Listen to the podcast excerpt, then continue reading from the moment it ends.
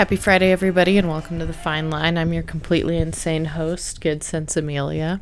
I have the flu or something. I have the flu right now, uh, and I feel like garbage. But I would just love to talk to you anyway.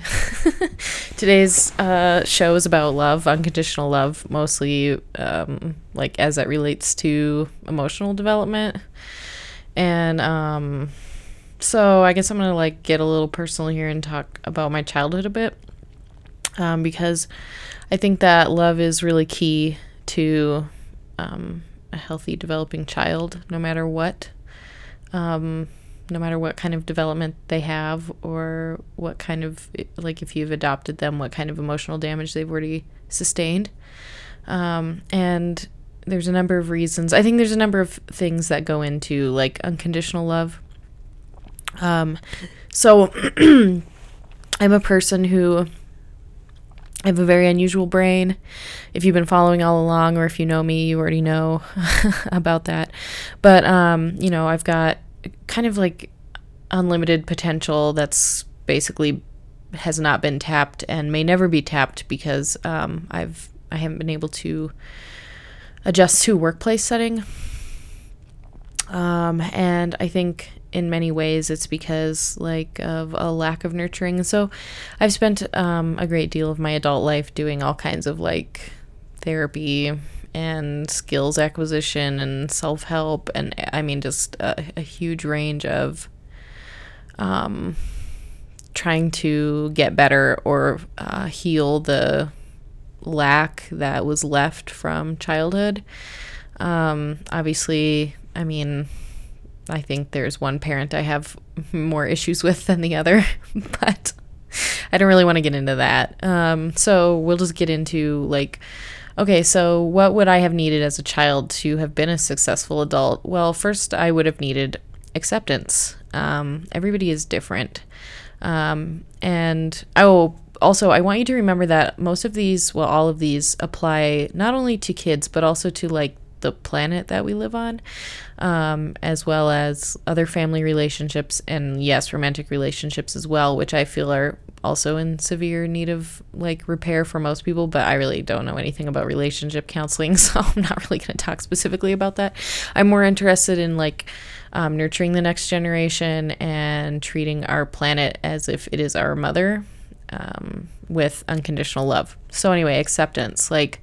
Um, so the opposite of acceptance would be judgment. And when you teach or when you treat a child with judgment, they learn that they're no good. Um, when you treat a child with acceptance, um, they learn to make mistakes without it being the end of the world. They learn um, that their uh, that their shortcomings aren't, you know, um, more important than like what they have to give. Um, they learn to develop their own identity. Um, they learn to be strong, um, self, uh, you know, think think for themselves type individuals. Um, so going along with this sort of idea of acceptance is um, being able to have like a healthy attachment without being controlling. Um, it's really important, I think, when obviously, like when a kid is younger, it's natural that they will check in with parents, that parents will check in with them. Um, but I think when it crosses the line of trying to choose who your child is for them instead of allowing them to choose who they are for themselves, this becomes controlling, and you teach them not only not to think for themselves, but um, you also teach them to rely always on another person to make up their mind for them. Um, well, not maybe not always, but most of the time. And um, so it is it's a good thing to have a bond uh, without um, being or like exercising like ultimate control over their choices over their thoughts over their whatever whatever it is that they um, have in their life as a human being because that's what they are. They are a human being um, so this kind of is leads more to the idea of like autonomy. Um, however, every autonomous unit is also like nested in a system. Like we are all human beings, we're nested in an ecology, and then there's like uh, multiple ecologies make up a biome, and multiple biomes make up Gaia. So um, we have to and then also we have like autonomous organs that exist in our in our bodies and then uh, tissues that exist in our organs and cells that exist in our tissues. So there's all these like autonomous units nested inside systems. And that's why it's so important to teach a child to be autonomous so that they can think for themselves and see what's really going on around them. Um, if you choose yes, choose to create codependent relationships with your children and teach them to be codependent, you weaken the system because, um, like, a, a cell can't function if it's relying on another cell to power it. That cell will just die. And then this sort of gets me, uh, I don't know why I have marriage annotated here. My notes are really loose for this show, but um, what I wanted to talk about with marriage is I see that like a lot like what why why would somebody even do that in this day and age? Like it's really like do you want to get a divorce? Like what are you doing with your life? But I feel like that is a system in itself and the whole purpose of that system is to create uh like all like security for children to be raised in um if i i kind of feel like couples that don't have kids have no reason to get married that's like my personal opinion it's not like uh, I'm not trying to push that. It's just a conclusion I've come to on my own. Like, if I don't want to reproduce, I'm not going to marry somebody. Um, and I think that, or adopt, you know, like, um, or whatever, however you choose to reproduce. there are so many ways these days to have a baby. But um, I think it's like a system that creates security for allowing for healthy development of a family. Um, and that's really, really important for a child. Um, I think that having both parents and family and community and other adults, like safe adults around, are really, really important for childhood development because um, then they get multiple perspectives on the world. They learn uh, that right and wrong is m- more blurry than, you know, maybe some individuals might believe or lead them to believe. And they learn to think for themselves. Uh, I'm not saying there's not such a thing as right and wrong.